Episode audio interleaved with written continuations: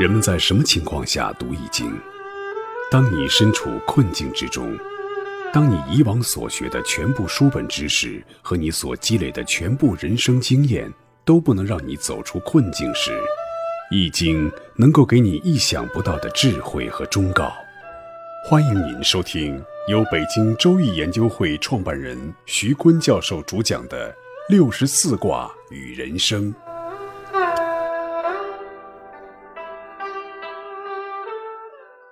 亲爱的听众朋友，大家好，我是北京周易研究会创办人徐鲲。今天我带您走进周易殿堂，主讲64卦与人生。听众朋友们，大家好，我是林雪。今天我们讲生卦。生卦的卦画是巽卦在下，坤卦在上，叫地风生，坤为地，巽为木。此时呢是木在地下，这是种子深埋在地下的状态，正在破土而出呢，所以叫生。那种子由低向高处逐渐成长，地中生木直，树木窜天长，是一个上升的画面。我们来看一下生卦对应的推背图，它对应着推背图的第30象。图中呢画着一只老虎，它的后腿蹬着一块石头。谶曰：半龟半鳞，合则生变，时亦有灵，生荣死见。龟就是两个土，鳞就是两个木，那半龟半鳞呢正好拆开了就是一土一木。再看一下时间，他说的就是明朝的土木堡之变。当时只有16岁的明英宗宠信宦官王振，在一系列昏庸操作之下，明朝三大营几十万精锐部队在土木堡全军覆没，明英宗被俘。瓦剌部的首领也先利用被俘的明英宗，逼迫明军打开了各关的城门，一路南下，直指京城。在太后和群臣的推举下，朱祁钰监国理政，朱祁镇呢被封为了太上皇。也先三次都被于谦率军击败，最后发现手中的这个太上皇也没什么用，只好把英宗放了回来。他回来以后的身份很尴尬，太上皇嘛，朱祁钰就一直将哥哥软禁，直到朱祁钰病重，以石亨为首的几个大臣就密谋，连夜撞开宫墙，救出了在南宫被软禁着的英宗，一顶轿子抬回皇宫。英宗次日临朝复辟为帝。谶里面的时亦有灵的时，指的就是这场夺门之变中的大功臣石亨，他扶持英宗复辟，成了皇帝眼前的红人，这是生荣。但是后来呢，他又把持朝政，剪除异己，冤杀了重臣于谦，最后也被英宗下狱，没收家产，被判了谋反罪，这是死谏。我们再来看宋。宋曰：缺一不成，野战先，六龙侵玉到湖边，天心复见，人心顺，相克相生马不前。他前两句说的就是这个土木之变。英宗朱祁镇呢正好是明朝的第6位皇帝，所以称为六龙嘛。天心复见，人心顺呢也是一语双关，隐含着天顺是英宗复辟之后的年号，还隐喻着英宗复辟是上合天意，下顺民心。当年那个不着调的皇帝的确是痛改前非，在铲除了石亨一党之后，经历了被俘一国，与亲弟弟相生相克，南宫软禁的英宗朱祁镇变得特别的勤于朝政，善用贤能。生卦呢讲的就是晋升之事，也正是土木之变后明朝的运势。在主力部队都命丧土木堡之后，于谦指挥着一帮老弱病残奋力拼搏，最终打败了瓦剌的蒙古军，保卫了北京城，这是生。英宗回朝被软禁之后，石亨破墙打入南宫，迎英宗复辟，这也是生。英宗被俘多年，回来又被软禁，吃尽了苦头，最后又夺回了皇位，这也是一种生。我们不得不再次感叹，在唐朝贞观年间所做的推背图，竟然这么神准地预测到了百年千年以后发生的事情，真不愧是中华预言第一奇书。生卦的卦意呢是上卦坤顺，下卦巽风入，两卦都是顺从谦谦，一起合时聚力上升的样子。那扩大为人伦呢，就是君子以顺为德，积小以高大，以和顺之德日积小善，以长成高大的栋梁之才。下面我们来看生卦的卦辞。生，元亨，用见大人，勿恤，南征吉。用见大人也是利见大人。南征吉呢是巽卦是东南方，坤卦是西南方，总而是都在南方。正南为火，也是上升之地，所以南边3个方位都地支连成了根。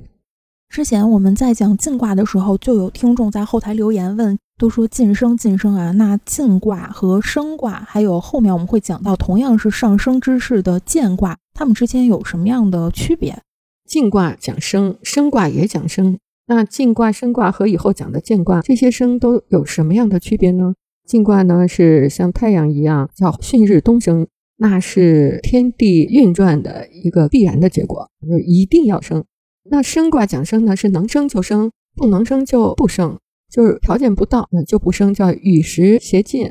那艮卦呢，它这个升呢像浸润似的，有点像水不停地向前走，逢低呢就积成水潭，那水积多了再继续向前流。总而言之是西北高东南低，向大海的方向走，在巽的方向走。我们把艮卦的升和升卦的升做一个形象的区别，艮卦呢就是太阳升，升卦呢就是草木长，是两个画面。下面我们看一下升卦的爻辞，初六爻辞，允升大吉。允呢就是顺其自然的升，初六最底层象征着植物的根，春风一吹一定茁壮成长，所以这种顺其自然的升是大吉大利的。初六处于上升的初始状态，它就追随在92和93的后边，和92、93一同升，初六、92、93合制，志气相同。如果打卦的时候打到这一爻，虽然位不当，它的升的机会是很小的，就是你打卦要看自己升迁，打到这一卦就很渺茫了，就要等待一段时间了，就是现在不是升的状态。我看过一个段子，说猪爸爸对小猪说，你别吃那么多，因为体重升得太快就会被尽早杀了吃了。我们想一下，其实如果去树林里面砍柴的话，先砍的一定是这一片树当中长得最好、最壮、最冒头、最拔尖的那棵，没人要那种一开始小小的矮墩子。所以说生长上升的时机选择也是很重要的，你看着升得很顺利很快，其实被砍的可能性也很大，太显眼了。而那种稳扎稳打缓慢生长的，反而是顺应了环境，有机会长成才。所以说要在能生的时候生，要在找到庇护的时候再生，而没人庇护的时候就要学着怎么偷生，怎么隐藏。当你不能生的时候，人生沉淀下来，那时要做一些准备，不能闲待着。就是迷茫的时候，不能生的时候，在人生沉淀下来的时候，那你要做哪些准备呢？就为了下一步生，就要来找贵人，打个电话，找一些能够有人脉有实力的人聊聊天啊，找自己认识的或者不认识的长者啊，敲敲门去求教一下，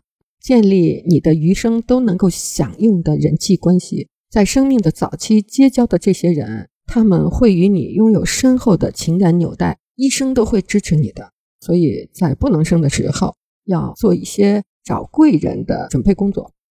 再来看92爻辞，夫乃利用月无咎。这一个爻辞与萃卦第二爻爻辞相同，说的是简单的祭礼，诚信的态度就没错，不用用太贵的祭祀品。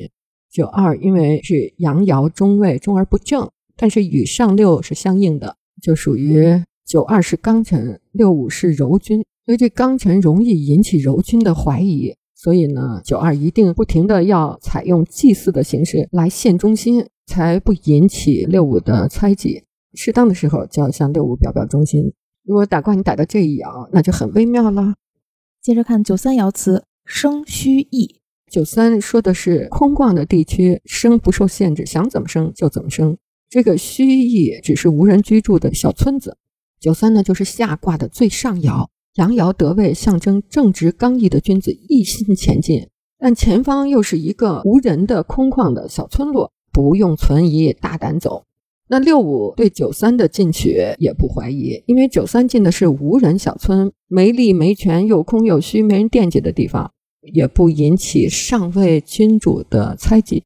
升卦的64爻辞是王用亨于其身，即无咎。64阴爻因为得正，可以顺利前进了，就像王侯到岐山祭祀一样，吉利无过。65爻辞，贞吉生阶。65是阴爻阳位，又居君位，象征着一个温柔的君王，与92相应。姻缘在解爻辞的时候是很重要的，如果阴阳爻相应，打卦问世，这事就有解，孤立无援基本就没解了。那92和65相应呢，92代表了下层的民众支持和拥护上位的君王，94描述的是君主没有居天子之位时，作为王公的一种顺纳下人的举动，以祭祀聚人气来谋天下。95描述的是天下已得，随时都有纲臣所用了。92虽然时时处处向65表忠心示忠诚，但是65对92尚有所疑。此时65已经不愁没人跟随没人用了，也不愁没有人才了，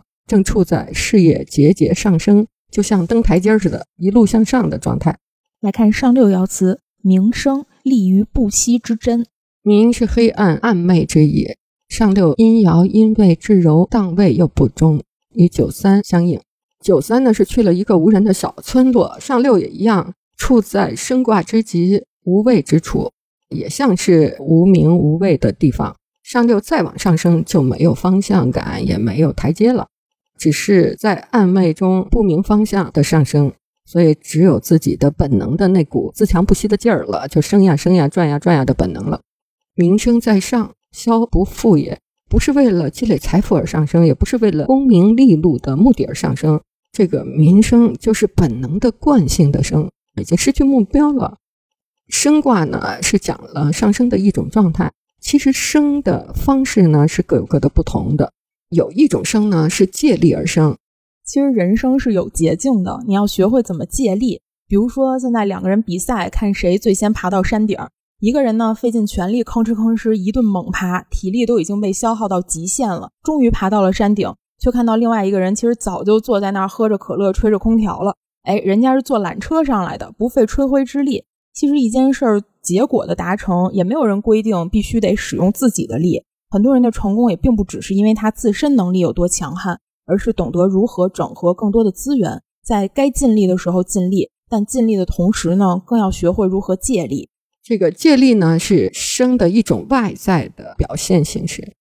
那还有一种上升呢是对目标的选择和上升的规模是成正比的，做大事和做小事的难易程度其实是差不多的，所以要选择一个值得追求的宏伟目标，让回报和你的努力相匹配。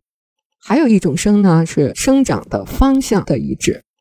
有些升呢它是虚的，是不稳固的，而有些生呢它是扎实的。比如说像竹子的生长，竹子种下去以后可能3年5年我们都看不到它有什么变化，但是一旦过了这个潜伏期就开始节节攀升，飞速蹿高。因为在那几年竹子都在以一种不易被发掘的方式专心地生长着它的根系，当根系延展开10多米的宽度，深入到地下深处5米的时候，它就能侵占其他植物的根系空间，把有限的资源垄断成自己的，这样是实实在在的生。而有一些扎根很浅的树呢，它只是一门心思的往宽了长，看着好像挺茂密的，但是一场暴风雨就现原形了，倒的倒，折的折。而且因为树冠已经散开了，所以它还兜风，这风一刮它倒得更快，还不如那些小树反而不易被刮折刮倒，这就是虚长虚生。那我们讲实生，实生是需要蓝本的，最优秀的最成功的人物也不是天生的，而是后天磨砺的结果，他们是好学不倦，永无止境，善于研究你生活中取得巨大成功的人和组织，他们能够提供在现实如果成功的教程，可以帮助你改进和自我提升。我们更强调的生呢，是在非线性上升中做知识准备和精力的准备。很多不成功的人，他们都有一个特点，就是都特别想过一个线性的人生。比如说从小就好好学习啊，上重点的初中，初中再升高中，高中再升重点大学，大学毕业以后找一个好工作，娶一个好老婆，然后再升职加薪，一直到60岁退休，觉得特别完美。他们对人生的理解呢，就是没有断档，没有起伏，没有风险，按部就班。但是呢，生态系统其实它是复杂的，竞争从来都不是一维的，所有的他眼中的这种稳定，在另外一个角度看来，就意味着你是可有可无的，你的时间是可以被打包贱卖的。而那些厚积薄发、善于思考、敢于尝试、敢于对失败负责的人，他反倒会有突围的机会。在年轻的时候呢，请接受艰苦的磨练的工作机会，接受非自己专业陡峭的学习曲线，就是非专业领域的学习要迅速的掌握。比如你是学心理的啊，林姐，但是如果让你学金融投资，你也要接受这个挑战，要感谢那些能够为你提供磨练机会的机构。因为最初的工作是为人生打基础的，不要为了虚名和假声望而轻易的选择人生的方向。我就想起我在大学教书的时候，刚读完研究生回大学啊，当时我们学校校的党委书记看我那么好学，给我提供了一个读博士的机会。那个读博士的机会是读列宁全集，我一想我再读3年博，读完列宁全集我还会干什么啊？结果我就拒绝了。他是个四川人，他给我的结论就是佛，他说我服啊，你真佛。但是我觉得如果我读了就是为了虚名和假的名声，得一个人大的哲学博士，但是就失去了生活中的方向，所以我就婉拒了。